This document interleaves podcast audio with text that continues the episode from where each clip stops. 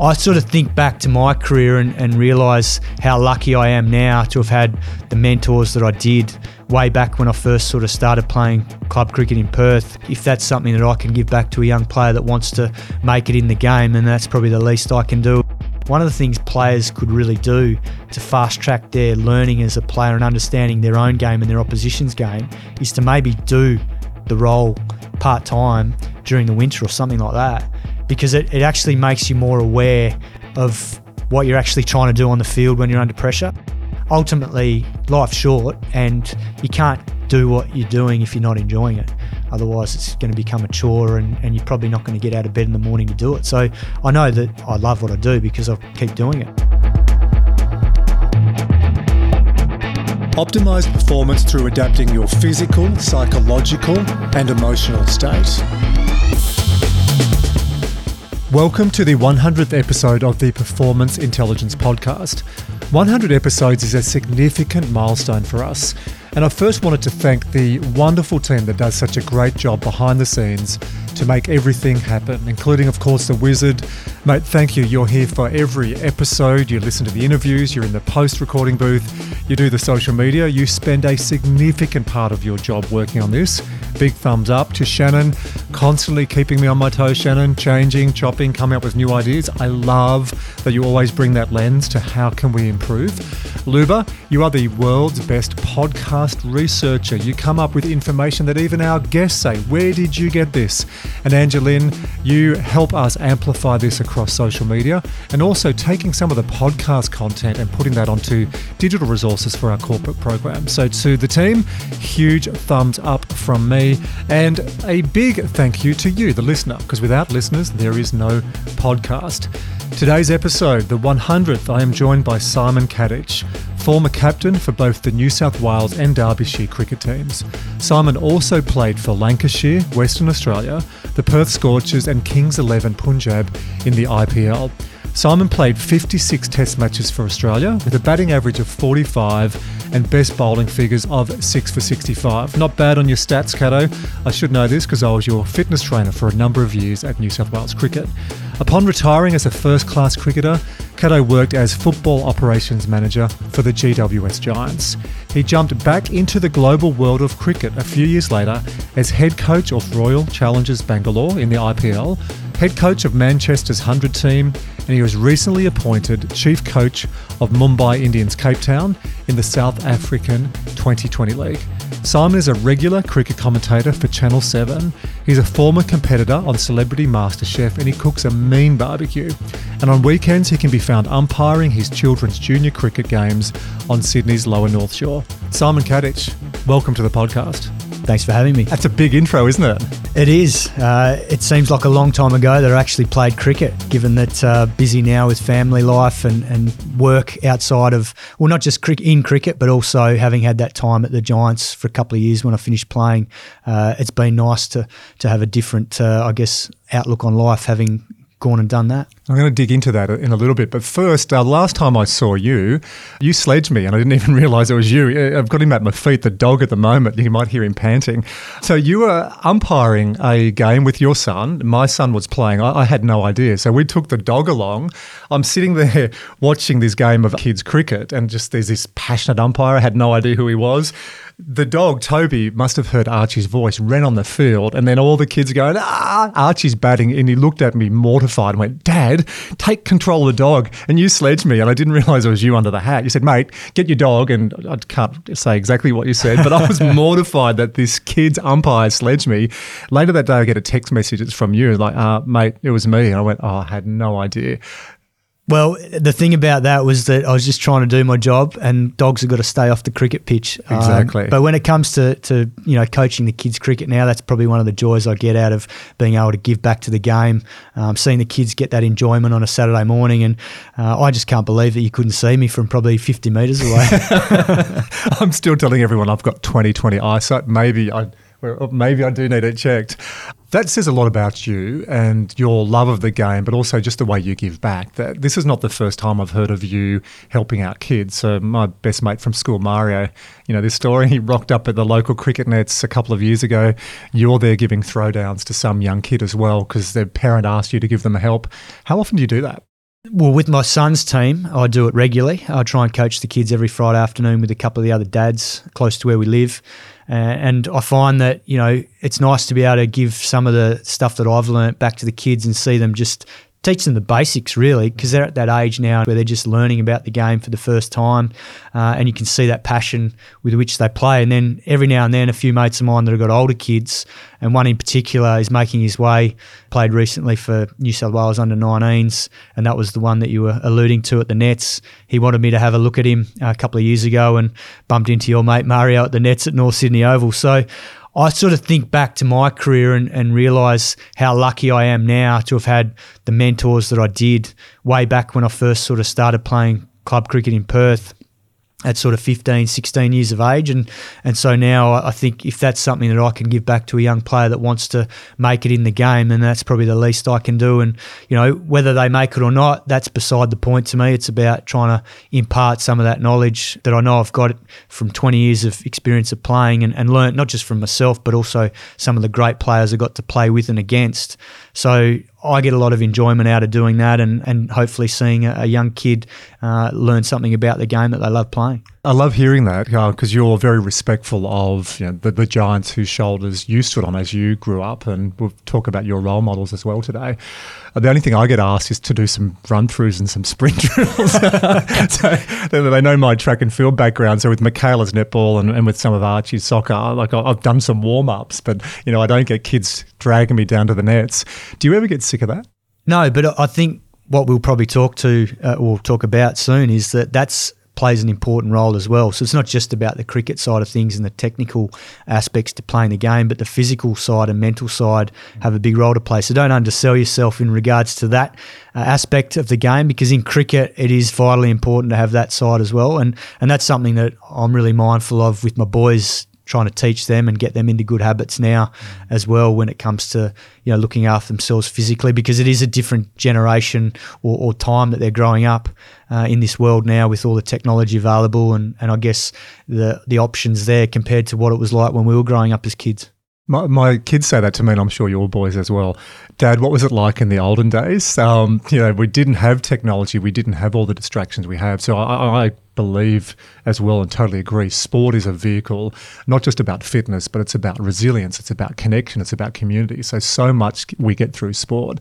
So, let, us let, go back when you were a little kid, a nine or 10 year old Simon Katich in Perth. Your dad was a local detective. Uh, you come from a close family. I've had pretty good barbecues at your house, so I know you put on a good Croatian spread. What were you like as a nine or a 10 year old? Pretty normal, I think. Uh, just loved. We, we, grew up on some property, had about twelve acres out in the Swan Valley in in uh, Western Australia, and, and there was plenty of space. So I was always out in the paddocks kicking a footy. I probably had a footy in my hands more than I did a cricket bat. But also growing up, I loved cricket that much that I used to say to mum and dad when I was probably four and five years of age that I wanted to play cricket for Australia. So it's amazing how. That sort of passion probably led me to do what I did, and um, I never thought that that would ever eventuate. But obviously, as a kid, you got to have dreams. But, I was pretty normal. You never thought that would eventuate. So when when did you believe? So you, you handed your baggy green in the early 2000s. Rewind from that. When did you actually think I can do this? Because most kids want to be an astronaut or you know go to the moon or a bus driver or something you know, really exciting.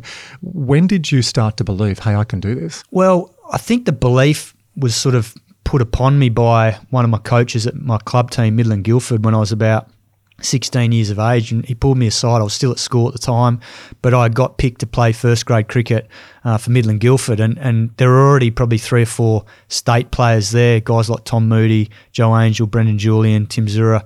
So they'd already sort of made their path and played for Australia as well. So when the coach that pulled me aside, Kevin Gartrell, who'd mentored a lot of them previously, he sort of indicated that he thought I was good enough to play state cricket and potentially play for Australia. And and up until that point in time, I just didn't think you know anything other than oh, I just want to try and play school cricket and maybe a bit of club cricket. I didn't know how good I could be.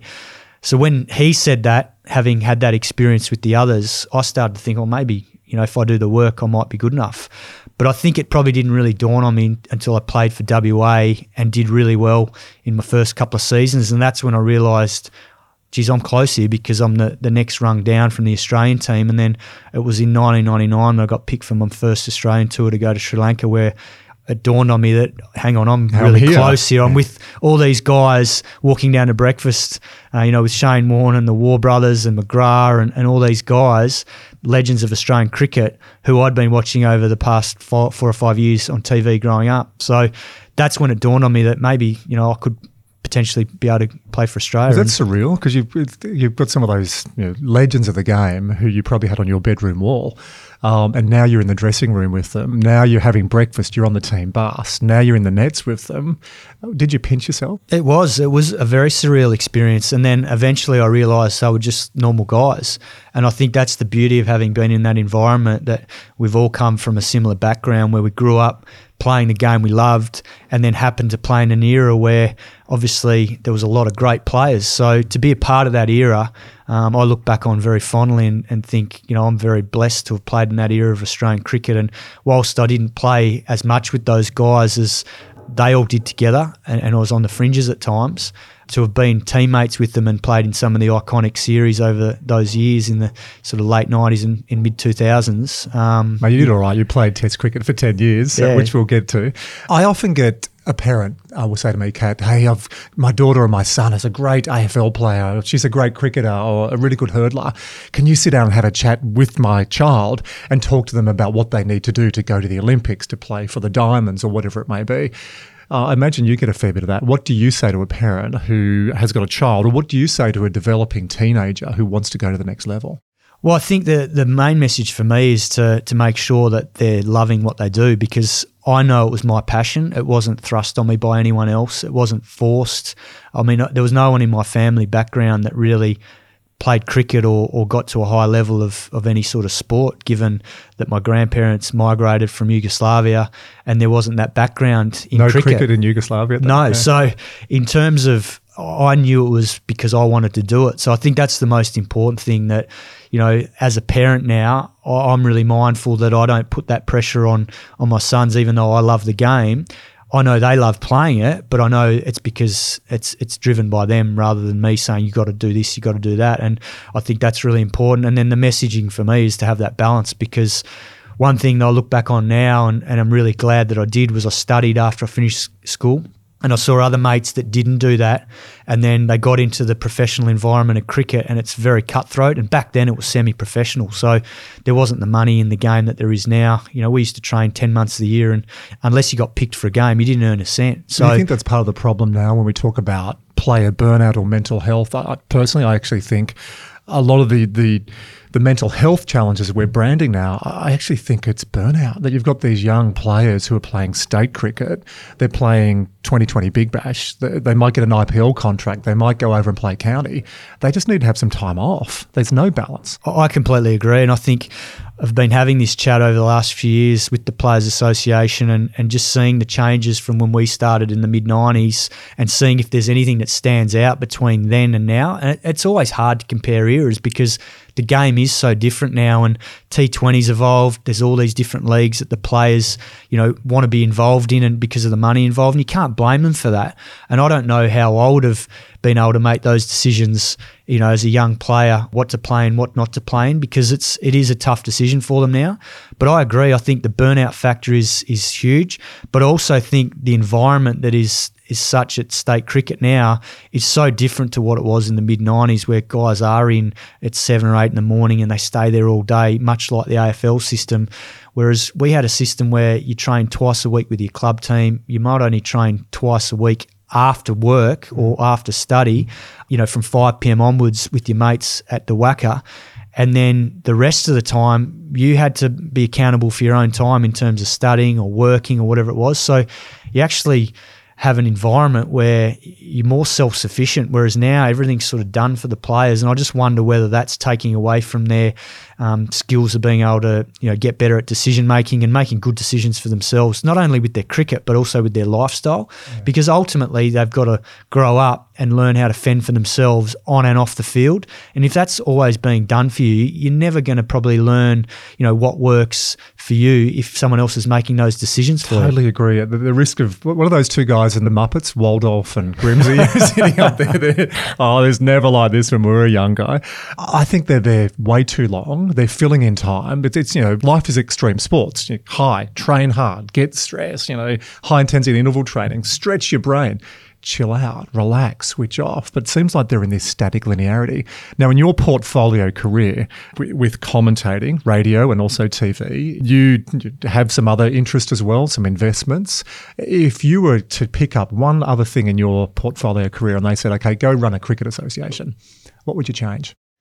Well, the one thing I think if I was involved coaching in uh, in Australia would be to look at how we went about things back in the mid 90s because I think in terms of development programs, you know, a lot of guys developed their game doing that sort of system that I mentioned before. They stayed, you know, with their club mates. And I think the, the beauty about that is if you're training with guys that aren't playing the game full time, you're actually staying grounded. And I think it would help the mental health, that space, because you're actually got a lot of perspective in life when you rather than being in this cocoon where you've got all the same like-minded athletes thinking the same or talking about the same things when you i guess associate yourself with people that are, are doing normal day-to-day jobs you certainly stay grounded in the game of cricket you have to stay grounded because one day you can be scoring 100 the next day first ball duck and i think as a coach in Australia, I'd be inclined to go back to what it was like to provide some perspective to these young guys because at 18 or 19 years of age, these young kids are nowhere near the finished product. They've got a long journey ahead of them. But if they believe that they're there and ready to go at that that stage of their careers, then I, I think they're kidding themselves. And it's a long journey. So rather than think that they're right there at that point in time, I'd be encouraging them to obviously go out into the real world and maybe study or do some part time work to give them some perspective to realize how good they've got it with their opportunity as a rookie or, or as a state contracted player so that you know, when things get tough in cricket, there's some balance there for them to make sure that they stay even rather than being up and down over the emotion of a performance because everything's riding on it. And that's what's happening at the moment. Mm. Everything, it's almost like all their eggs are in one basket. And having been through that as a young player where I didn't have all my eggs in one basket, having the study behind me, I know I was able to relax and enjoy my career and play it for the right reasons. And I, and I, don't think it's as easy as that for the young players now. And I, I, think they've got some big challenges because of the way the environment is. It's great that they get well looked after financially now, and I'm, I'm certainly an advocate for that because you need to have a little bit of that stress taken away to be able to support yourself as an 18 or 19 year old moving out of home. But at the same time, it is creating problems in the system we're seeing at the moment. And I think that's one of the reasons you could ride some of the ups and downs you had in your career. A couple of injuries, or you you were picked in you know, Sri Lanka, and then you had glandular fever, so you were wiped out for yeah, a while after so that? Before my first tour, in I think it was '99, in that was in August. I got glandular fever at the end of that season in sort of April, and then I had chickenpox on my first tour to Sri Lanka. So two big viruses within you know three or four months of each other, and that really knocked me around. And and that's probably when I learned a lot about my health being the main priority because physically I struggled to play and train like I had been and I was only young at the time. I think I was still, you know, 24 years of age, so I should have been in peak physical condition. But it knocked me around that much that I ended up sort of having bits and pieces of that 99, 2000 summer off, and it took me nearly probably six to 12 months to get my full strength back. Um, I went to see a naturopath to try and see if my diet needed to change. Would have been like a fitness trainer back. I remember when we first met when you moved to New South Wales Stumper, God love him, Steve Rixon used to say, Maisie Misser, you know, you come out in the off season, then October, I won't say exactly, you know, F off, it's cricket. It's slowly filtered in that, well, now it's a big part of the game. Psychology is becoming a bigger part, needs to be more of a part. But going and seeing a naturopath back then, your teammates at WA would have thought you were crazy. Yeah, no, exactly. And there was a lot of that perception around glandular fever. One of the other boys had had chronic fatigue and he'd struggled with that for a period of time. And I think there was always this suspicion that it was a mental problem. Problem, but I know full well, having lived through it, that it was physical because when you have glandular fever, you know, like the liver, the readings that the blood tests you have with your liver and all that sort of stuff. Highlight that you've got something physical wrong with you. So, but you bounce back from that. Oh, do you smell that? Is that the dog? oh, that's disgusting. Oh, that's right. You don't smell. uh, I think the dog did actually drop one. But uh, is it called an anosmia? Anosmia? Yeah, anosmia, I think. So. So, we, we, could you smell at a young age, um, or was that from the glandular fever? No, no. From as far back as I can remember, I couldn't oh, I smell. it must have been the glandular no, fever. No, So, but but yeah, in terms of having that and having the um, uh, chicken pox, I, I realised that I've got to look after myself physically to be able to at play at a higher level. So, from that period on, I certainly um, did probably change my lifestyle a fair bit. I had to be careful with alcohol because there was a period of time there where I couldn't even touch it just because of the glandular fever and physically didn't feel like drinking and the effect it had. So that was something that in a culture like cricket where it was a big part of our big game. part of the game, yeah. That did change over a period of time, but then eventually when I got my full sort of fitness back, that I got back to normal. But I, I guess I've learned a lot more about diet and, and training, and I, I reckon I learned a lot more about my body and knowing when to back off with training because I was always a big trainer and loved to to do as much as I could physically but there were periods where I did get run down and worn out where I realized I had to back off and listen to my body. And that's as I got more experience, I got better at knowing that. I did some research on you, asking some of our mutual friends. I went for a bike ride with Maley, Greg Mail, the uh, all-time leading grade run scorer. I don't think he'll ever get overtaken in uh, New South Wales or in Sydney. And Farhart, you know, the fingers Farhart, the world's best physio. This is what they both said. Uh, Maley said Cat was ruthless. When he got a start, he refused to let up. He broke things down into achievable steps. When he batted, he was always going to get the scoreboard to 40, 50, 60. A, a joy to bat with him, learnt so much. Super, super, super, super, super competitive. what have you got to say about that? And, and you played a fair bit of cricket with Maley. Yeah, look, I loved playing with uh, with Junk. I think the thing that, that stands out there, and, and I know my greatest strength as a player was my competitiveness. I love the contest, and whilst I probably didn't have the same level of natural talent and I know I had some talent, but I, maybe not quite the same level as some other guys in the Australian team through that era. Um, what I probably had was that love of the contest, and that's probably what Maley's alluding to there. That was my strength, and I certainly uh, made the most of it. And then uh, Farhart, great man, has just finished uh, a four and a half year tenure with the Indian cricket team. Farhart said, in every match you played, as soon as you crossed the line, the white line, whether it was for Randwick, New South Wales, or Australia, you were always going to contest 100%. Could even be uh, questioned whether you had white line fever. There's no question about that. I had it. we might talk about a couple of incidents as we yeah. sort of warm in an interview as well. Paddy said you, Simon, didn't have an off switch when playing cricket, but was able to switch off outside of cricket. Really interesting. You said before some of those life experiences, studying accounting. Well, you don't have many you know, cricketers studying accounting back in the late 90s. An innovative player, learned from his mistakes, and you weren't scared to look for a better way to do things. But what really stood Simon apart and what other people can learn from him, this is Paddy, you always showed respect for the game of cricket, for the teams you played for and the people you played with, your humility, your consistency, and the value you placed upon family and relationships away from cricket, and your willingness to stand up for what you believe was right. And I said to Paddy, anything uh, we could tell people that they may not know? And he said the smell. and, and I, Paddy and I were reminiscing. There was one time we were on a bus and um, Dougie Bollinger, I think, had had a curry the night before. you remember this? It cleaned the bus out. Everyone's like, ah! And you're just sitting there and go, yep, cat definitely doesn't smell. well, that's that's the beauty of it. Having shared a dressing room with some of these characters for the best part of twenty years, it was a strength of mine not be to be able Absolutely, to smell. Absolutely, especially someone like Dougie. But look, there, there's some pretty lovely words from Paddy and from Maley. Yeah, so. look, I'm certainly very flattered by that. And I guess in terms of what Paddy's um, said about me there, you know, I love the fact with what he said uh, means a huge amount because we did have a lot of time together, not only working for New South Wales, but also at Hampshire and county cricket. So we spent a lot of time over the years. And he's obviously, you know, when it comes to physios, there was none better in cricket. And the fact that he's just finished his tenure at, at India, I think it speaks volumes of, of the level of, of a physio that he's at. But not only that, he, he was part psychologist, part mentor because you know having the experience he's had over cricket dressing room for so long. Um, he I'd knows say the, full psychologist, yeah. Correct. And uh, player manager, liaison officer, community manager. Uh, so a lot of things that you know a, a, good physio, a good coach brings, other than just helping you bowl, bat, and catch. Yeah, and, and yeah, it means a lot to hear all those things. And I think you know, from a, a playing point of view, I've got no doubt I had white line fever.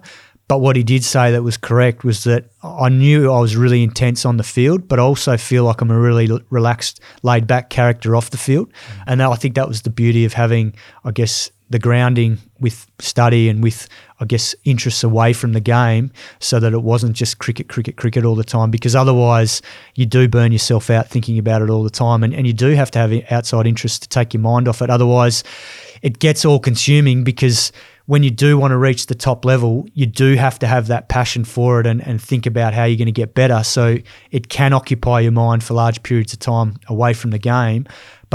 When you can, I guess, break it down into little subsections and compartments, and I think Steve Waugh was a great um, advocate. Did, did you learn that, that, off Steve? To compartmentalize things, and I think that's what I got really good at in terms of knowing how to uh, compartmentalize the day in terms of being a batsman for a period of time, being a captain for a period of time, being a bowler for a period of time, being a teammate, being a mate being with family, being with mates. So that's that's where, as a cricketer, you got to be able to, you know, have that ability to, I guess, work across a variety of different people and different um, ways of thinking to be able to get the best out of yourself, but also those around you. And that's probably a byproduct of, of being a leader as well. And that's something I learnt over time from some great leaders and then getting to do it myself. So, what did you do to switch off when you're playing? I, I know you, you cook. I've had numerous dinner parties at your house, and uh, I think I invited you over one time and just felt embarrassed.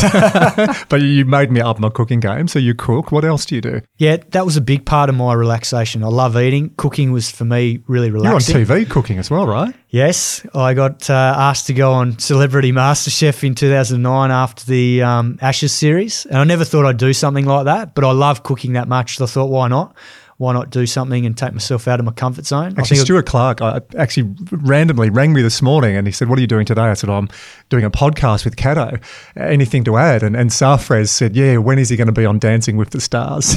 no chance because I can't dance. But thankfully, I love cooking. And I won't say I'm a great cook, but I love learning about it. And I thought, what an opportunity. So I went on it and, and really enjoyed it. And I guess the funniest thing about it from my point of view was that you know, there was a stage there when I got back from the Ashes in 2009. I just filmed the show and I was at the checkout at the local Woolworths and, and these two 16 year old boys came up to me and I was expecting them to, to want to start talking cricket because they'd probably seen me playing Test for Australia that summer. But the question they asked me was, they came up and said, "Oh, how do you cook spatchcock?" and I, was, I couldn't help but laugh because I thought, "Oh, they've obviously been watching uh, Celebrity Master." Great that two 16-year-old boys are wanting to get in the kitchen yeah. and cook. Yeah, but that's probably that was probably one of my biggest outlets. I love playing golf with the boys. We used to play a fair bit for New South Wales. We'd go out to the coast, I think at one stage there, and the, the coach Matthew Mott led the charge, and, and even Paddy, who you mentioned before, he loved getting having a hit. So we used to I, do I never got invited bit. to play golf. I think. I uh, wonder why.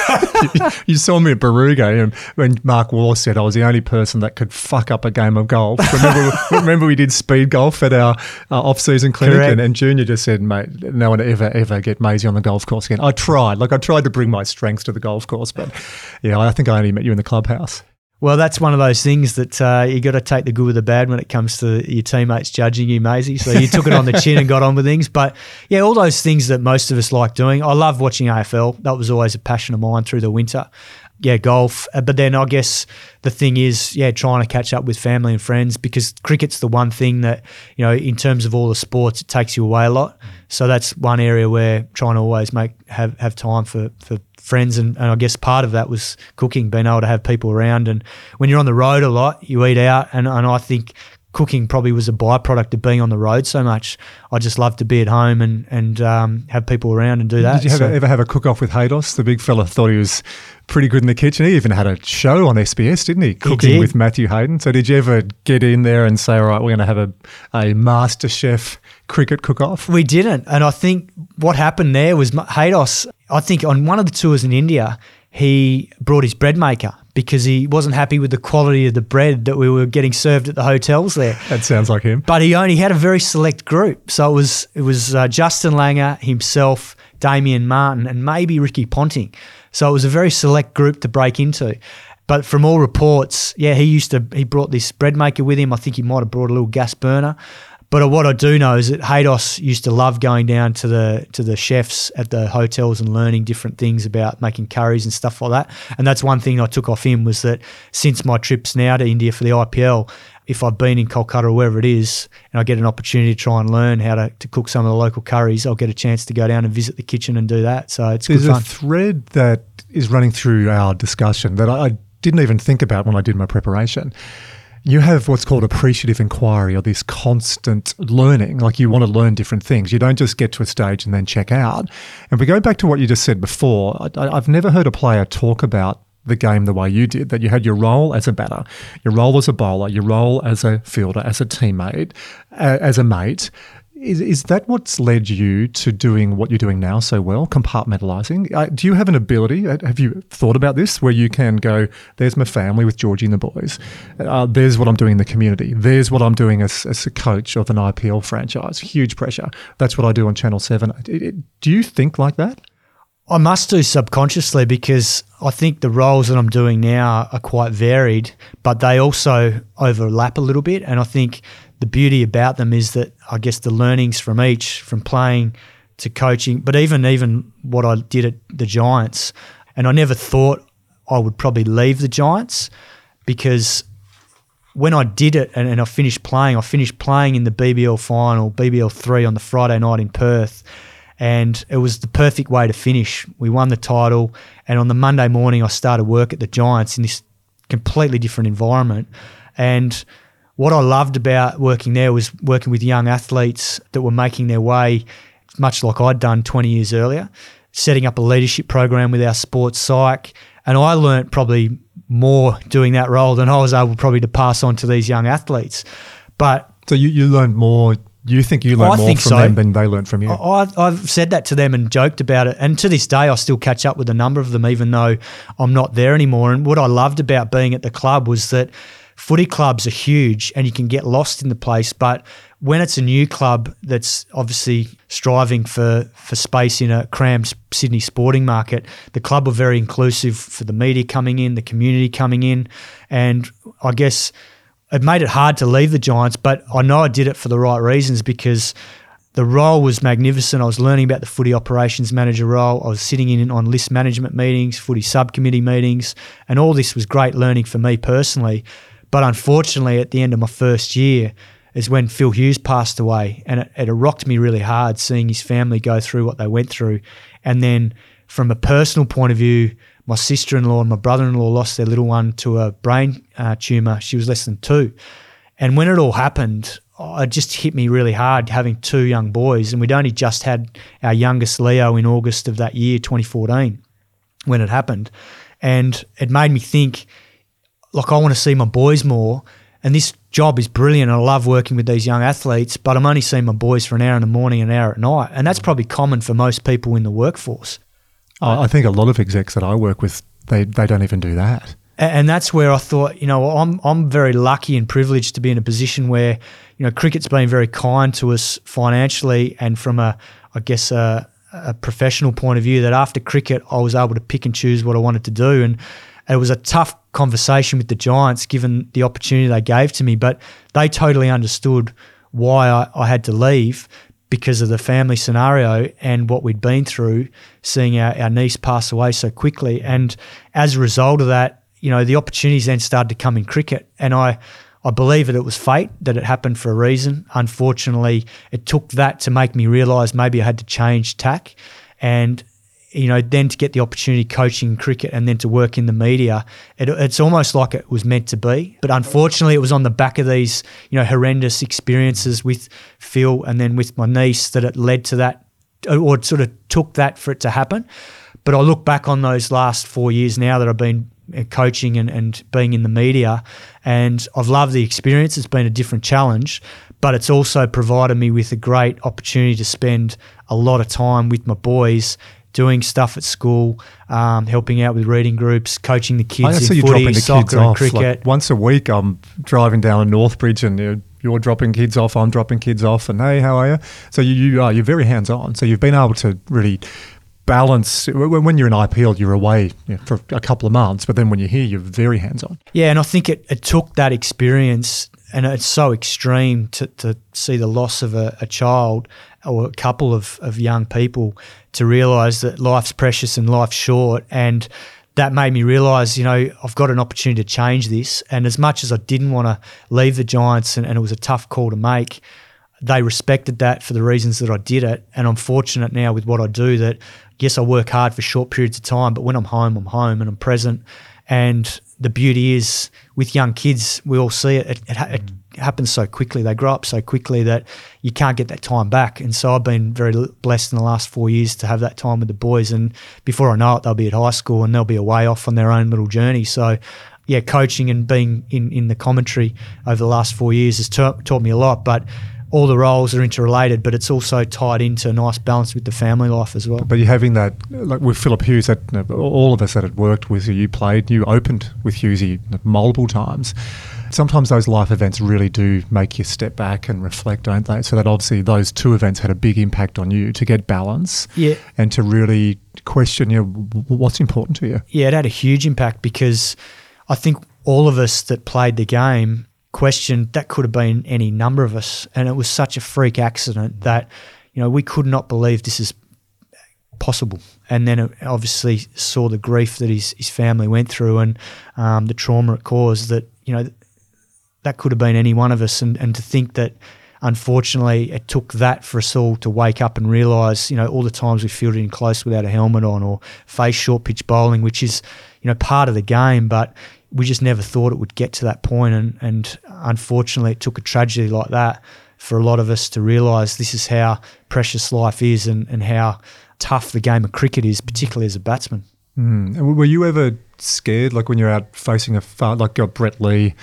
at the WACA, you know, 160 kilometres an hour, giving you chin music. You weren't scared, or did you just get in the slot in the zone and you were ready? I, I know for a fact if I'd been scared, I would never been able to do what I did because playing in the era that it did against some of the, the quickest of all time, whether it's Brett Lee, who was a mate of mine and probably took it easy on me in the nets.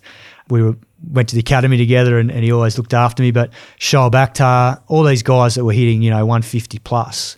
And it was game on when you're batting at the top of the order against a new ball. So I think if I'd been scared, and I know I wasn't because I, and the hard thing is, people will never know that because they don't know what you're feeling.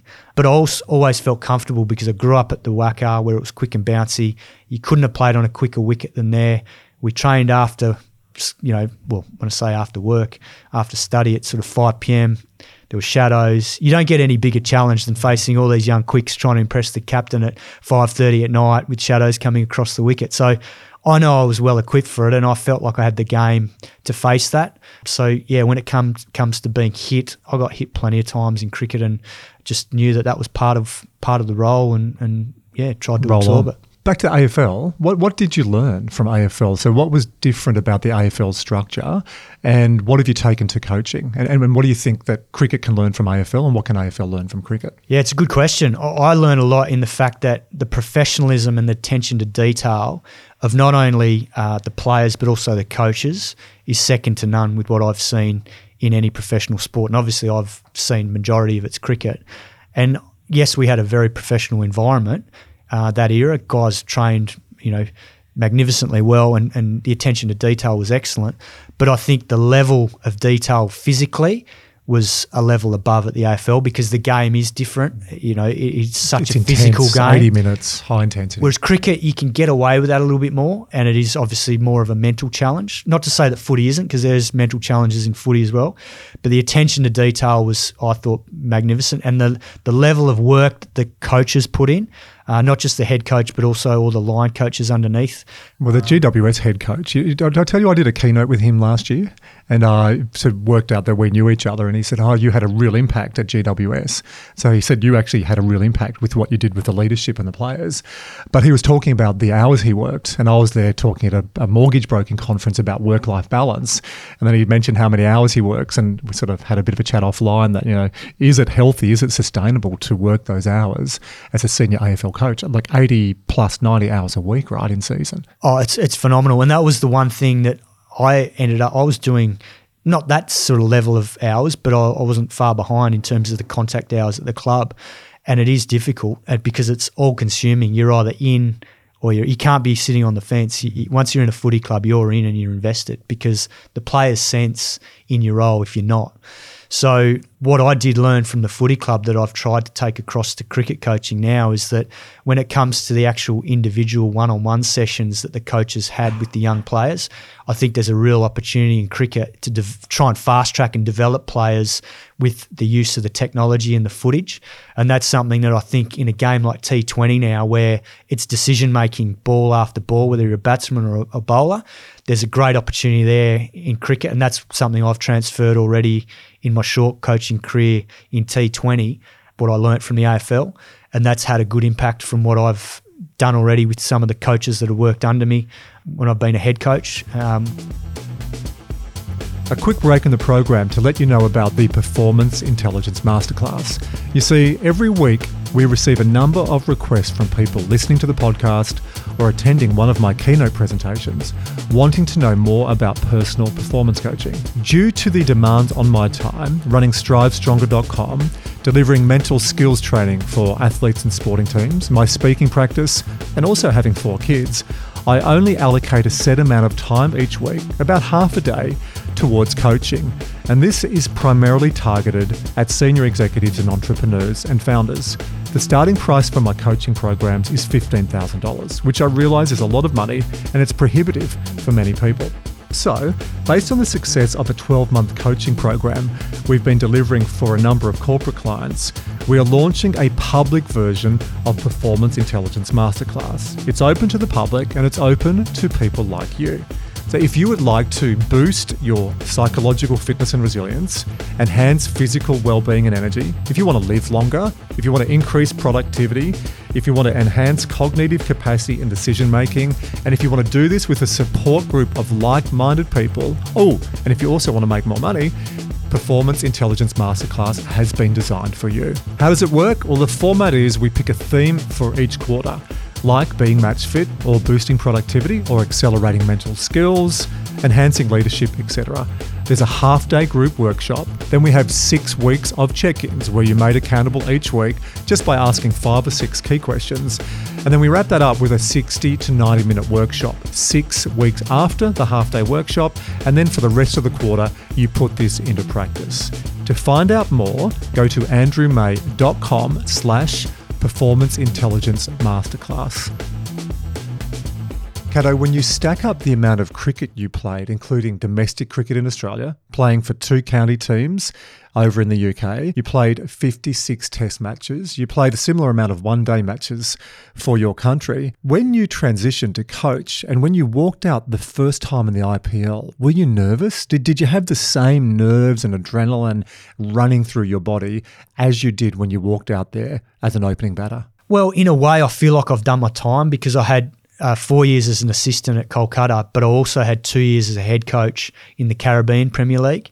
And that, that experience as a head coach, I think, has given me the confidence to know that um, I can fill that role, having been a, previously been a captain, but then also being successful a couple of times there in the CPL and understanding how to try and get the best out of people. I know it doesn't equate to being able to win the IPL because it is a lower level tournament, but I feel confident that I've done my time as an assistant, and now it's a matter of being really firm in in wanting to go about it a certain way, but also allowing the, the coaches under me and the players um, to be able to, you know, have their own freedom to do things the way they want. Because I know as a player, I didn't like to be told how to do things all the time. And the one thing that I remember as a player, which I've tried to carry on as a cricket as a coach, is that I never thought I wanted to coach when I was a player because the one thing I was really? concerned about was I was concerned about not being able to control the outcome of a game. So you, you didn't want to coach while you played? No, no. I, or you didn't want to be a coach? When I finished playing, I was re- reluctant to coach because I wondered whether I was going to be able to cope mentally with not being able to influence the outcome of game. I, I, just thought I've never asked you this. I just thought that with your transition, I remember I remember us talking when you were looking at going to GWS, and I said, mate, I think it's great for you. Get out of cricket and go do something else. I, I just thought that was part of your development path. I thought that you had reverse engineered what you needed to do to be a great coach. No, I honestly felt I would stay in footy for a, a long time, and I loved the role. I, I the club gave me a great opportunity to learn about the footy operations manager role, and it was a role that I probably, if I did it well, could have been doing it for a while because. Did you get out and have a kick most days as well? I was. I was running with the boys on weekends. Actually, I saw. I was the runner. I saw a game and I looked out and thought, I think I know, I know that technique. Had years trying to get that guy to get his knees up. I blew my calf at, I think, round 16 at the Gabba. The, the hard ground of the Gabba got me. And I was doing sort of 15, 18 Ks a weekend, but that taught me about what the players went through on the field. So, yeah, just going back to that point about the, the coaching side of things was that the reason I didn't think I was going to coach was because I loved being in control as a player because you feel like you can influence a game. As a coach, you sit back and you know you've got to trust the players. So with that, I've taken that into my coaching to realise, well, I can prepare them as well as I'd like, but ultimately I've got to trust these guys on game day and trust the captain because I know what it was like as a captain. If you've got someone in your ear all the time, it actually takes away from you making decisions and you feel like potentially they want to control things. So I've tried to take a back seat as a coach, allow the captain to do it how he wants to do it. So far, that's served me well in the roles I've done elsewhere but the IPL is a different beast it altogether. Like it, it, it's compounding, right? The the challenges you had as a player, as well as the wins, the way that you've been able to compartmentalize, getting out of cricket, learning from a high performance sport like AFL, coming back into it. It sounds like all this has sort of been rolling up, and communication, like your radio and also doing Channel Seven, has now got you ready for this coaching position. But let's talk about Virat. Virat Kohli, who is you know, India's number one, not not just cricketer, he's a rock star, right? He's married to a Bollywood actress, and and I think for people who haven't been to either to India or involved in cricket, they just have no idea the magnitude of these players and their lives. It is, it's not even a goldfish bowl. It's just like it's like um, Thunderdome, you know, two men enter, one man leave. It's just it. Everyone's watching. I played against Virat when he first started, and uh, I think it was in the Champions League in 2010 in in India, and he was this precocious young talent, and everyone knew he was going to be a great player then, mm-hmm. and. I think what we've seen over these last 10 years is he will go down, no, no doubt, as one of the all time greats because his record across all three formats is probably second to none. Mm. Uh, well, he, stuck, he, he, played 10 years ago. I reckon he, you have to ask him, did he model the way he played on how Australians played 10 years ago? Because he, he was different. He It was like, it wasn't a disrespect, but it was like a, you guys are going to mouth, so am I, but I'm going to show you what I do with the bat. And that's uh, the irony about this all is that right from the word go, I've loved the way he's gone about it because – I see a lot of how we went about our cricket in the way he plays his cricket. So I know there's been a lot made of that and the emotion he shows and the aggression and all that. But I've always loved that, and that's part of the game. It's it's a it's a competition, it's a contest. So if it's coming naturally to you, and I think that's his natural demeanour, then you've you've got to allow that to, to flourish. Obviously, there's times where you've got to be mindful of that as captain and what pressure that brings on the players that are underneath you. But uh, the one thing that I love is that raw emotion passion for the game. Mm. But in terms of my dealings with him so far, they've been magnificent. I think we get to see a different side to what the public see because we see a, a character that's calm and laid back and very well spoken. You know, what he's been able to do, I think, in the last period of time as Indian captain has been nothing short of special because they won here for the first time ever in Australia for a test series, which is unheard of. So he's taking this Indian team to places it hasn't been before. He's doing it not just off his own back, but with, you know, a very good a team around him. Crystal ball, five to 10 years from here, we come back and do a podcast. Let's say 10. What are you doing? So the, by then the boys what, nearly left school, left school, your eldest. What are you doing in 10 years' time? Gee, that's a good question because I don't think I've looked that far in front. I never looked that far in front in my cricket career because you couldn't afford to with the level of competition. I like to have plans, but also think uh, in 10 years' time, I'd like to be at a stage where I'm really um, relaxing and, and, you know, maybe traveling more, maybe doing as much as I am now with the kids, even when they are maybe finished school. Mm. So that's probably going to be the hard part if they want to go down their own path and dad, see you later sort of thing. What, if they say, um, either or both of your boys, "Hey, Dad, I want to play cricket." So Archie uh, said to me last year, "Dad, I think I want to play cricket," and this is terrible. But he got out in the second ball, and there was a part of me that went, "Yes, he's, he's doing really well in soccer. Soccer goes for eighty minutes or ninety minutes at the top level. Cricket goes for five days. So what will you say if one of your boys says, "Hey, Dad, I want to go the same path as you and play cricket"? Look, I'll encourage it if they want to, but I certainly won't be pushing them to do that. I think already there's signs that uh, my eldest Xavier loves sport, and Leo's starting to cotton on that he wants to play with Big Brother and, and sort of looks up to Big Brother. But Xavier loves it, and he plays footy, plays soccer, plays cricket. But whether he wants to pursue that, only time will tell. Well, Xavier and Archie are in the same AFL team coming up soon, so let's. I'll, I'll, how about I do the warm ups? I'll give them some speed training, and then you can take everything from there. I'll, I'll take care of all the fruit and veggies. Yeah, you've seen my skills. you're doing a fair bit of radio. Uh, you're doing a bit of media. How did you get into that, and what have you got out of that? Why Why did you want to go down the media path? I, I actually would not have been surprised if you'd finished and had gone and worked for a consulting firm, you know, to use your accounting background, or gone into corporate. Yeah, I, I, didn't do it initially, but after a couple of years at the Giants, the opportunity came up to work for the ABC along with the opportunity in the IPL. And I, I thought the fit was really good at the time, the two roles, because in a way they complement each other, but they also provide me the flexibility with family life, but also in terms of you know watching the game here and judging players on what they do playing Test cricket has a flow on effect for some of the T20 leagues because a lot of the best players can transfer those skills to the, the roles that I was looking at for IPL and also the CPL. So I think they complement each other. Then also the analysis you do as a broadcaster, whether it's TV or radio, is very much what you're doing in your role as a coach. So watching a lot of footage, breaking down techniques, and then seeing how players perform in certain moments of a game where you know the game is at a crunch point because you've been there as a did, player. Did you, did you hear what you said just then?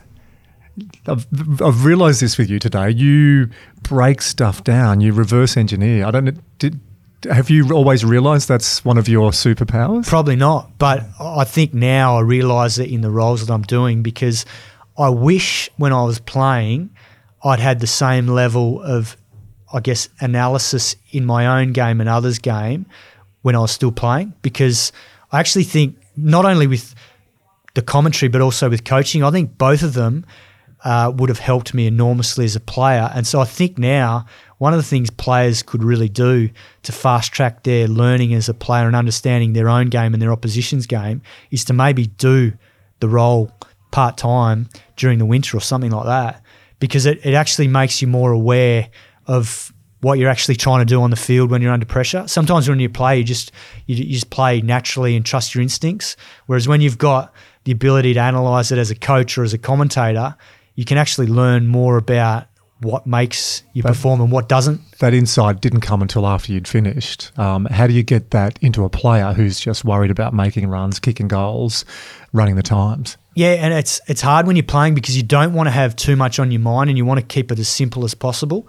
And I think I did have probably part of that analysis within me and that game awareness, but I also know it's gone to another level now as a coach. Mm and, and, and even as a broadcaster because people want to get to the bottom of why Marnus Labuschagne has the summer he has.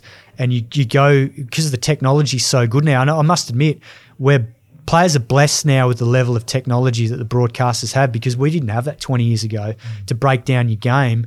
And if you're keen you, to you embrace it. scoreboard, right, 20 years ago. Yeah. That and that's where John Buchanan was probably ahead of his time because he did – analysed the game and all the data and the footage and broke it down to come up with game plans to, to opposition teams. And that's where, as a coach now, everyone does it. So it's, it's commonplace. But he did that back in the mid 90s for Queensland and they dominated. So now, if you can do it better than the other teams and get the players to implement it, then you've got an advantage. The thing is, everyone's doing it now, so it's it's very much across the board. But rising from a playing point of view, the players that embrace it and em- embrace the constructive criticism, their careers will benefit from it because they will be ahead of the game because everyone's looking at the the footage. The coaches are trying to, you know, break down someone's game to to win a series, and you see it players that tinker with their technique and get better. And Steve Smith's another great example. He tinkered with his technique. He's, his game's gone through the roof because he he understands what he's doing now and he sticks to it. So with that knowledge, Looking back at Simon Katich playing from Test cricket from 2001 to 2011, what would have been different? I'm going to be sort of agitate you a little bit. Test captain, uh, 100 test matches, 25, 30 centuries. What, what might have been different for me, I think, was that I played my best cricket test level when I opened from 2008 to 2010.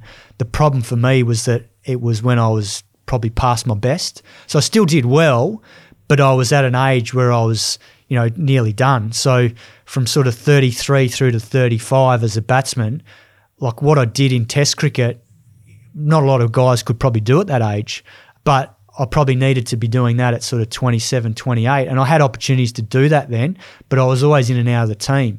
So I think if I'd been able to have that same sort of run at it in my late 20s, but have that really good understanding of my game by that stage. And I know when I got back in in 2008, the knowledge of my game and what I'd been through from probably being in and out of the team from 05 oh, through to you 08. You were a oh different player. Totally I was a different. completely different player. And as was mentioned earlier, I became ruthless with my game because in that three year period where I was in and out, and rightly so, I got dropped after the 05 Ashes, didn't perform well enough.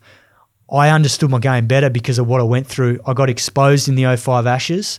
I was making a few technical errors. I rectified those, and if I hadn't rectified them, I wouldn't have come back and been as dominant as I was from 08 to 2010 at a stage of my career where I knew I was my reflexes were starting to slow and I wasn't anywhere near as good as I was in my probably late 20s. But what I had was a stronger mind and probably a more relaxed attitude because I knew this was my last crack at it.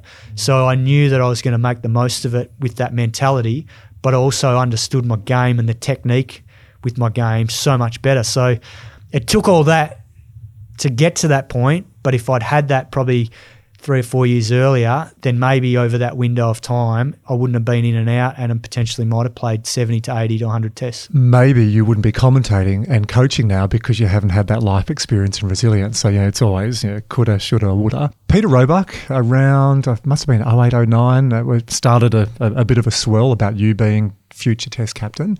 You obviously heard that. You probably read it, even though players say they don't read the newspaper. We know you all do.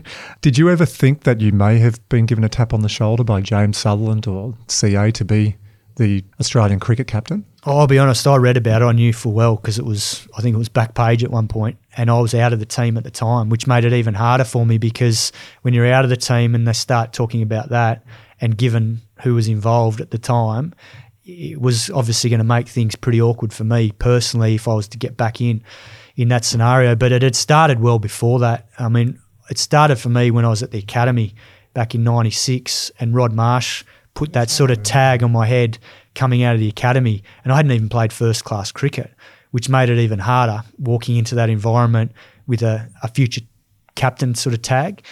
And I didn't enjoy it at all because I didn't see myself like that. I just wanted to prove myself as a player.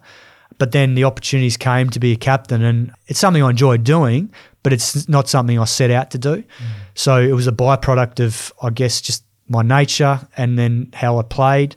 But I must admit, looking back on my career now, I feel really lucky to have been given the opportunities for WA, for New South Wales, to do it overseas as well, because I think what it's taught me has, has been able to help me now post cricket in terms of being able to manage people, understand how to get the best out of people. And if I'd never done those roles, I think it would have made me just more about myself as a player rather than being across everyone. Because my greatest memory of the game now is not what I achieved as a player, but it's all the great moments I had when we won titles, whether it was for WA, whether it was for New South Wales, whether it was in England, um, whether it's been coaching now overseas.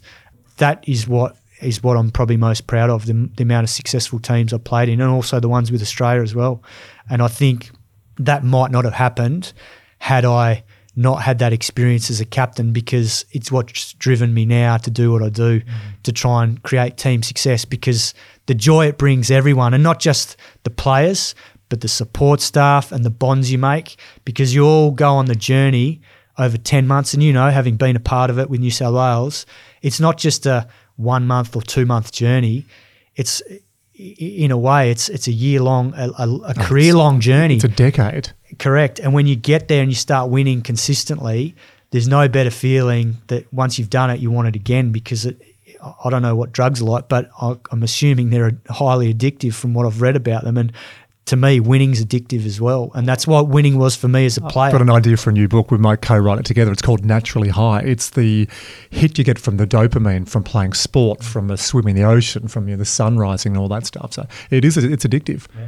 Now, you alluded to tension before with the Australian cricket captain. Um, I didn't know whether we were going to have this chat, but you've opened the window for me. 2009 in the, the, dressing room. So I'd been working with the Australian cricket team in the lead up to that. Um, and then when this oh, a couple of years before that. And then the following day, front page, Simon Katich has a bust up with Michael Clarke. So what, what happened?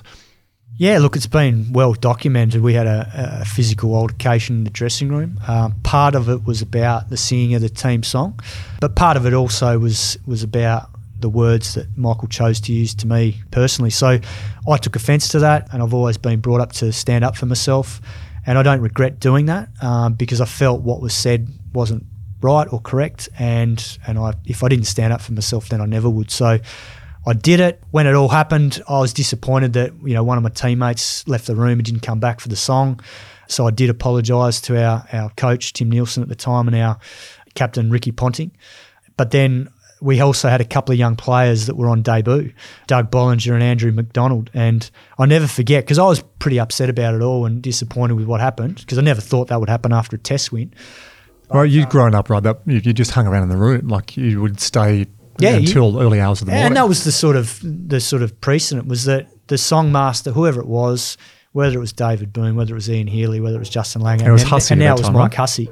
They got to determine when the song, song was sung. So, you know, this was still pretty early in the piece. It had been a tough summer. We lost to South Africa, but we just won a test right, in, right at the death. I think we got well, the last wicket, Graeme Smith, with about two or three overs to go and we'd only come off the field at probably six thirty at night. So, but what I'd never forget was that the mood got lightened as soon as Andrew McDonald piped up because I said, "Oh, look, sorry, boys, didn't mean this to happen." But McDo- uh, Andrew McDonald said, "Cat, don't worry, this sort of shit happens in the Victorian dressing room every week." so that sort of lightened the mood.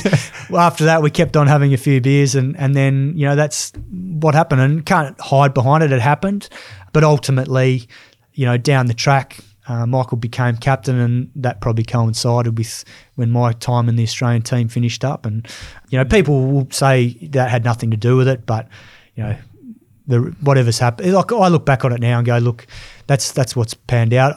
Maybe it was meant to be, and it has given me a great time with my family and, and given me these opportunities to post cricket do roles that I've been really lucky to do. Not many people average 50 and don't renew their contract.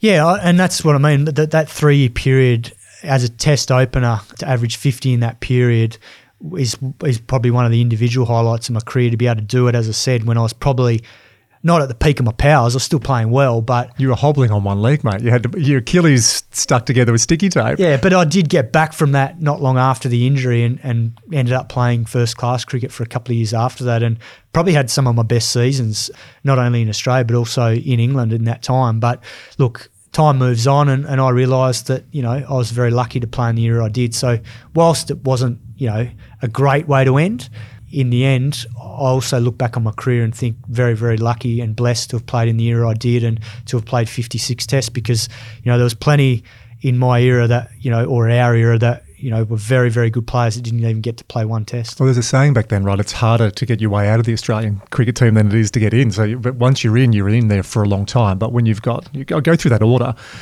Hayden, Langer, Ponting, Damien Martyn, Michael Hussey. We've got Gilchrist. Have I missed anyone in there? You've got McGrath. You've got the Waugh Brothers. The Waugh Brothers. When I first started, too. Um, Kasprowicz was in there. Andy Bichel's in there as well. You've got Warney, the king. Gillespie. You, Gillespie. Magilla. Oh my God, richness of talent. So yeah, 56 is not bad. Do you love the game as much now? Do you love it more now than you did when you were playing? Oh, look, I think I think you love it most when you're playing because that's your passion. But I still think I get a huge amount of joy out of being involved in the game now. And I think I wouldn't be doing it if I didn't enjoy it. And I think that's always the telltale sign because ultimately life's short and you can't do what you're doing if you're not enjoying it. Otherwise, it's going to become a chore and, and you're probably not going to get out of bed in the morning to do it. So I know that I love what I do because I keep doing it. But I know that I get a lot of joy out of coaching the kids because I I see that same sort of passion that I had as a kid now in the kids, whether it's my son or whether it's his mates, the joy out of them hitting a six or getting a wicket or or taking a catch or celebrating as a group. And I look back and I think, geez, that brings back great memories for me when I was their age. So I think that's a big part of it for me now is being able to pass that that sort of passion back on to the next generation. You've probably done dozens of interviews where people ask you about players, and I wasn't going to ask you about every single one of those players. I've got to ask about a few though. So I'm going to give you a name, a couple of bullet points about that person. Um, Langer, JL. So you grew up with him in WA. You're good mates. Well, I'd say he was like a big brother, but I can't because he's five foot or five foot two. but he was like a big brother. I never had a big brother, but um, we joke about it because playing for WA when I was sort of in my early twenties, you know, the opposition teams would give it to you if you're the new kid on the block, and guys like myself and Mike Hussey would cop it from a few of the teams. So Justin was always that big brother figure who would give it back and stand up for you. And now, having worked with him, so I was captain with him when he first took over at the Scorchers and WA his role, what what he's done as a coach hasn't surprised me because he's highly dedicated. He's very very professional, but he's also very passionate. And the journey he's had as a player has held him in good stead for what he's doing now because he gets it's not just about teaching these guys about technique and all that. There's there's a bigger it's picture to it all. It's whole life. There's some similarities with you too. He's a bit more intense than you. I, I think so. I, would like to think. I know people probably view me as being intense, and they saw that on the field. But I also know what I'm like off the field, and I feel like I'm a pretty relaxed character and enjoy beer and, and enjoy that side of things. Um, but also, yeah the discipline side of things with Justin was to another level. Like I know I trained hard, but I don't think I trained to the extreme he did. Probably because physically there were times where I knew I had to back off because I felt like my immune system got shot after I had the glandular fever and, and the chickenpox, whereas Justin just flogged himself like there was no no one else. So, as a fitness trainer, he was. Like, I put you and him in the same bracket. That you just go, "Here's what you're doing today." Probably put McGilla in the other side. you had to use every possible piece of power and coercion to get McGilla to go for a walk. Warney, Shane Warne. Yeah, magnificent. Obviously, the greatest. I think the greatest bowler that I've seen between him and Murali, they were standouts. I think the thing I loved most about Warney was his knowledge of the game, but his fun and energy for the game. So having got to play with him at Hampshire and he was captain and played under him, I saw that firsthand. Great tactic tactician, made the game fun. Like for instance, for me, being a, a player that was more of a nudger, he brought in the competition in at Hampshire. I think it was in 2004. We had a six hitting competition, and it was across all competitions. And it got to the point where I was starting to try and ping sixes in county championship well, you matches. Started doing, you started doing curls that year. I did you? doing the the bicep curls and the um the um, forearm curls to get the forearm strong. So little things like that that that sort of made it made you think differently about playing the game. And I became a more aggressive player having gone through that that period with him as captain and having little challenges like that and adapting it to T20 to, to one day cricket. And so a great great team person. Like he really was like an assistant coach, making sure you know first players there. He'd take them out to dinner. You know, go for a walk with them. He just he did. I was amazed to see the little things he did that no one knew. He was magnificent, and he was magnificent with the families in terms of um, being really respectful of them always signing autographs for the kids, all the things that we saw that people don't always get the chance to see. And then the other thing is what what I didn't realise until we started playing with him at, at county level was that, you know, going out for dinner, he just loved talking cricket. And I thought he'd be the complete opposite. So he was a, a real cricket nuffy in a way, but he was brilliant. Particularly the county boys, they all just looked up to him, loved playing poker with him. So he's he gave of his time, as all good captains do, and uh, he was fun to play under. Steve Waugh yeah, what can I say? Probably the most inspirational because I guess, you know, his career was inspirational in the way it panned out because, you know, it took him so long to prove that he was a test player. Uh, you know, whatever it was, 30 odd tests before he got his first test 100. And then when he got it and he broke through, he was just ruthless. Um, so, from my point of view, what I learnt from him was that, you know, he backed you to the hilt, believed in you, and that's something that you know even if you had a little bit of self doubt yourself, you didn't sense it from him, and that's always a telltale telltale sign of a really good captain that they can convince you, even if there is that little bit of self doubt, particularly when you're starting your test career. There's always going to be a little bit of it mm. until you prove to yourself that you're good enough. Uh, but he backed me to the hilt enormously, not only for New South Wales but for Australia. And you know that's why I think he was so successful as captain because you know people would, as they say, run through a brick wall for him. And I, I think it was also the tradition he created with the you know the baggy green you know, I was very fortunate. One of my proudest moments in the game was getting my baggy green from Richie Benaud, and that that's a tradition that he brought in as captain.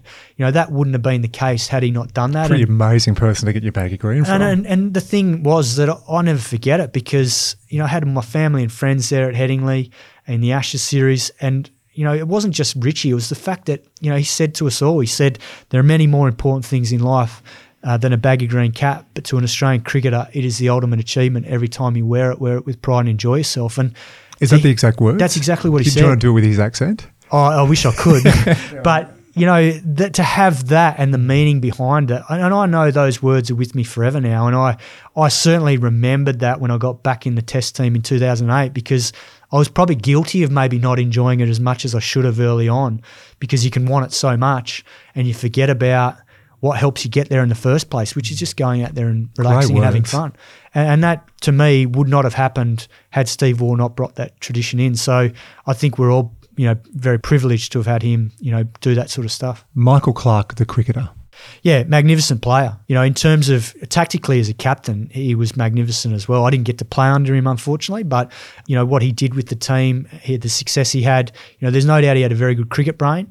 Um, as a batsman, you know, he was a magnificent player. We saw that from a young age here at New South Wales uh, across all formats. And obviously, we had, I mean, we had some unbelievable partnerships together. So you, you, you played a lot of cricket. We together. played a lot of cricket together, not only for uh, Australia but also for New South Wales. Uh, he was a huge talent. So. Uh, and not just with the the bat, obviously in the field, he was a gun in the field, uh, and he was also handy with the ball, as we saw a number of times for Australia in Test cricket.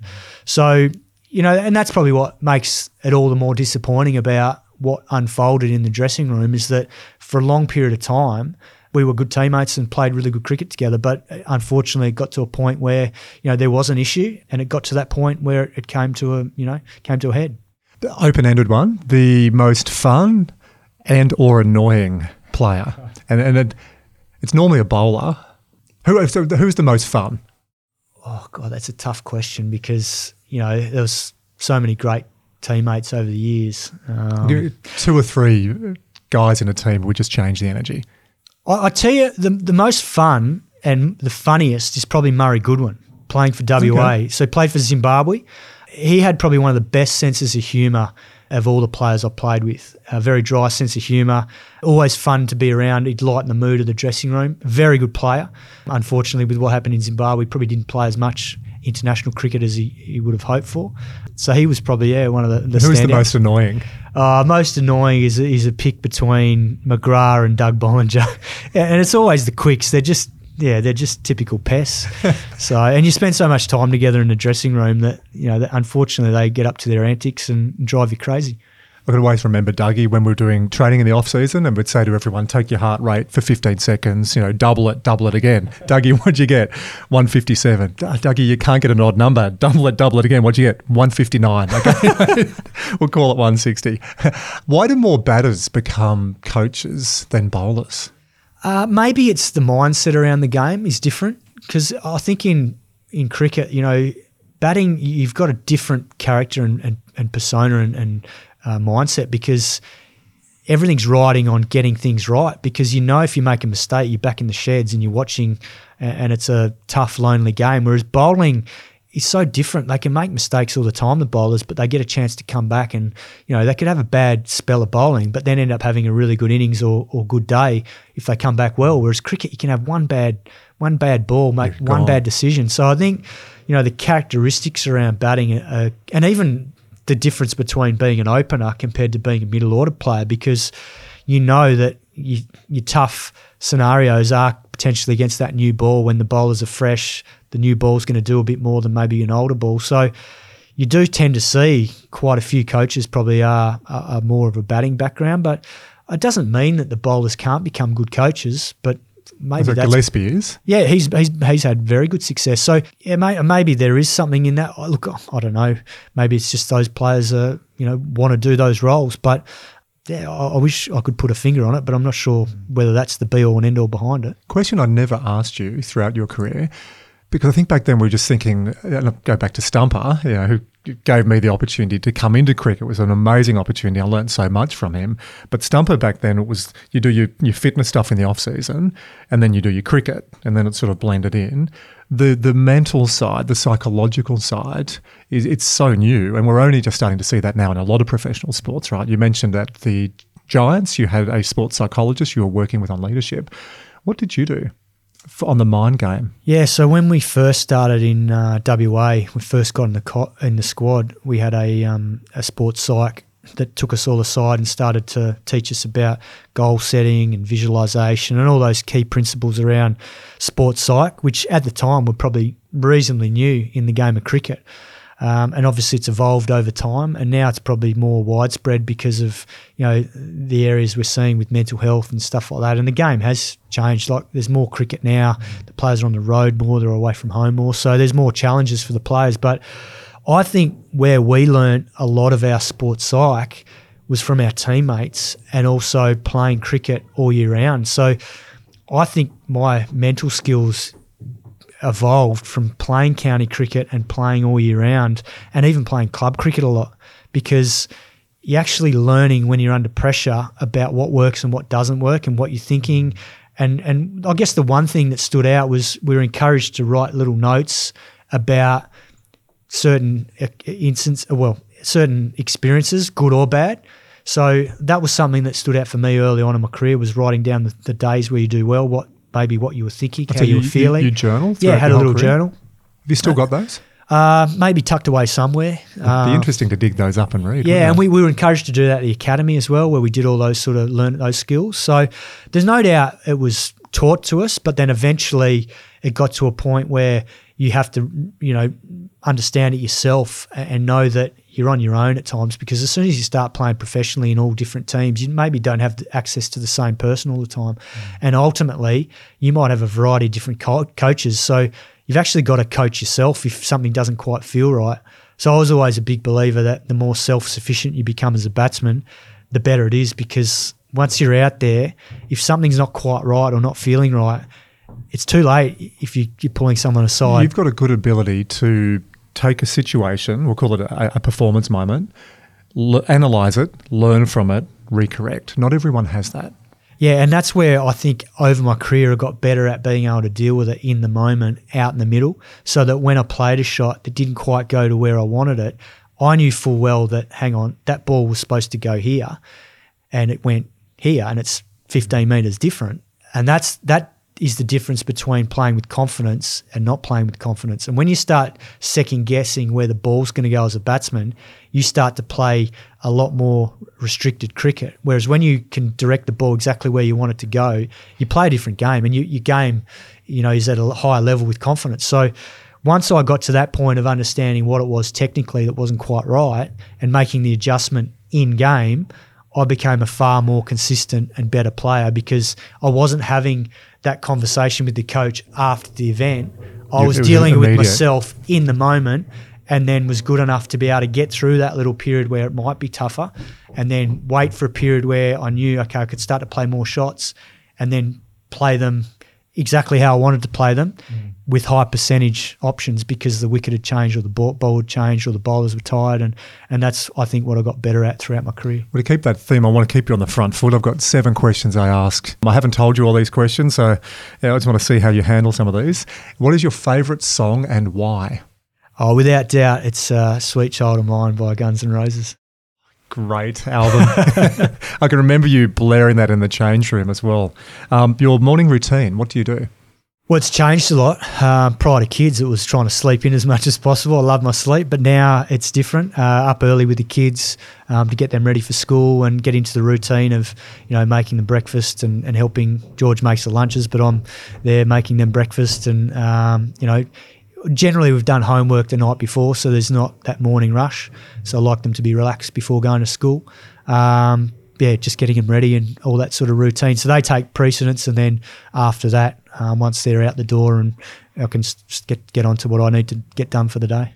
Uh, in your portfolio career, when you turn up for different moments throughout the day, throughout the week, throughout the year, do you consciously do anything physically or psychologically to get in the state or in the right state? So before you're like live on Channel 7? Yeah, I, I, like to make sure that I'm not rushed. And that was the same with that at cricket. So with batting in particular, I like to make sure I always gave myself plenty of time so that I could think about what was about to unfold and make sure I was ready for that. Um, there's nothing worse than feeling rushed as a batsman. Um, that's where you know when you got half a second to react, and I reckon I've taken that into my roles now in terms of being prepared for you know what we're going to talk about on air or, or coaching, what the main message of the session or the game's going to be. So with my coaching, I, I like to think I'm really prepared. I've got my notebook. I've done hours of analysis when it comes to the opposition analysis. That's come out in today's and that's come come into my coaching. And um, I guess one of my closest relationships in cricket coaching now is with my analyst. Yeah. And that's something that I think has helped me as a coach, having a really good connection there and trusting them to do their job and, and letting them flourish because that is, is a huge factor in being able to expose opponents as a coach. How many times have you watched Moneyball? I haven't, and I've got to. I've got to. I've got to watch it. I've oh, got Kat, to. You'll love it. I know, and, and, that's something that I think, having been involved in the IPL now and having a say in the auctions and how we go about structuring the spend and all that. That's something i have definitely got to do. Question four What book or what books have had the most impact on your life? Look, I wasn't a big reader when I played, but I, I did like reading autobiographies. So, I mean, I've, I've read some great autobiographies, but I think now, post cricket, the one that stood out has been uh, Legacy by James Kerr, which was you know based on the less leadership, leadership lessons from the All Blacks. So that's something that I implemented at the um, at the Giants, uh, and it was something that was recommended to me by Justin. Um, I think he'd maybe read it himself previously, and, and when I read it, I, I realised that it was so um, it was specific to the Giants because they were starting out this new culture, mm. and they're young athletes, and they were still learning about leadership themselves. And there was a lot of things in there that I know that I'd probably followed as a player without maybe realising it. But there was also some great learnings, you know, in terms of the culture and building a culture. And, and the boys got a lot out of it. So there's a few things they implemented, um, which was great to see. Uh, and I think to, to, I guess, model yourself on a team that's been so successful in professional sport um, you've got to look at the best, and, and that's something that the All Blacks have been very good at. I was being optimistic then. I thought you were going to say match fit. I'm getting there. I'm getting there. You're busy. It's, it's, ready, ready to be read. There's pictures in it as well. There is some amazing photo. It's amazing what modern technology can do with the uh, photos I've seen. I set myself up for that, didn't I? um, next question: Who has been the biggest influence on your career? Well, look, there's been so many. It's hard to say one in particular. Um, obviously, family, friends play a huge part when it comes to professional sport because without that support network, you know, it is a tough environment. So I, I definitely think there. But I think from a cricket point of view, um, I mentioned him before, but I guess in terms of my cricket and batting mentor, Kevin Gartrell, he played a huge role in not only teaching me about what it what was required to be a first class and, and test player, but also, you know, um, what it was to be a you know a person as well, trying to make their way in the game of cricket and, and what was required. So, you know, there was a lot of valuable lessons I learnt from him, not just from a batting point of view, but just in terms of you know the type of person um, that I end up becoming as well. Mm. Question six: What's your number? Yeah, I, I, get that look a fair bit. Uh, test matches, uh, runs. Well, it's three eight four in Test cricket. I, I, should be a little bit. I'm being a little bit provocative. What, what number do you want to live to? What age? Well, I've always thought I'd love. I loved raising the bat in cricket, and I butchered a few in the nineties. so those ten hundreds should have been probably fifteen. But um, look, I'd love to get to hundred. Um, I think now when you have kids, I think your outlook changes because I guess you want to be around as long as possible to see their lives and then potentially their children. So, um, yeah, look, I, would try to look after myself, but also know having, you know, been through what I've been through recently and, and witnessing all that, um, that we also know that life's precious and it can change quickly. So I don't take it for granted, but hopefully I'm here for a long time. Yeah, well, uh, we're interviewing a few people on this podcast coming up on longevity, and there's a whole wave of science and belief coming through that 100 will be normal. So, Jeez, I hope so. Yeah, I want us to be both raising the bat in uh, a number of years. It'll be nice to, to get there. Final question is what, what are you most proud of? So, when you look back in your 40 odd years, what are you most proud of? Uh, from a cricket point of view, definitely, as I mentioned before, the amount of winning teams I got to play in, not only as a player but also as a captain. Um, that's given me a huge amount of um, you know enjoyment and, and, a sense of achievement.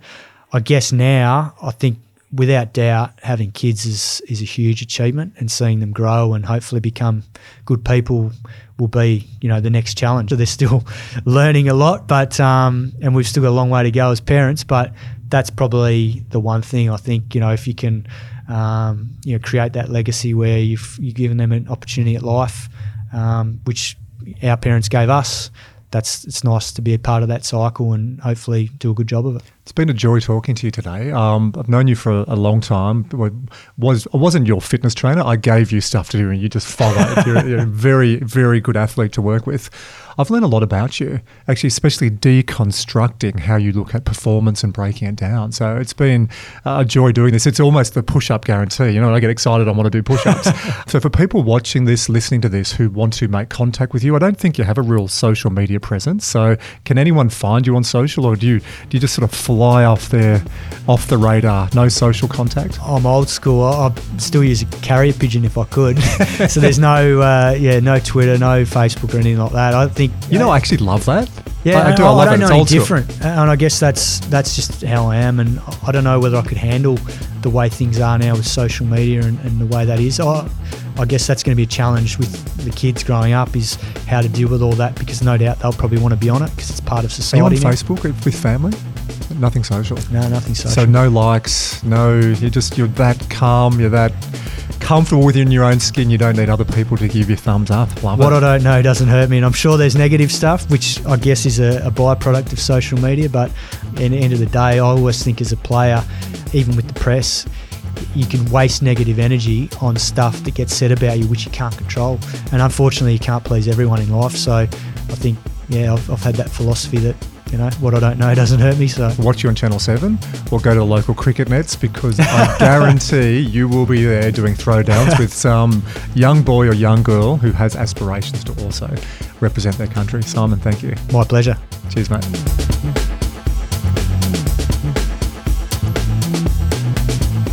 Wizard Simon Katich upon review. What what did you take out of that?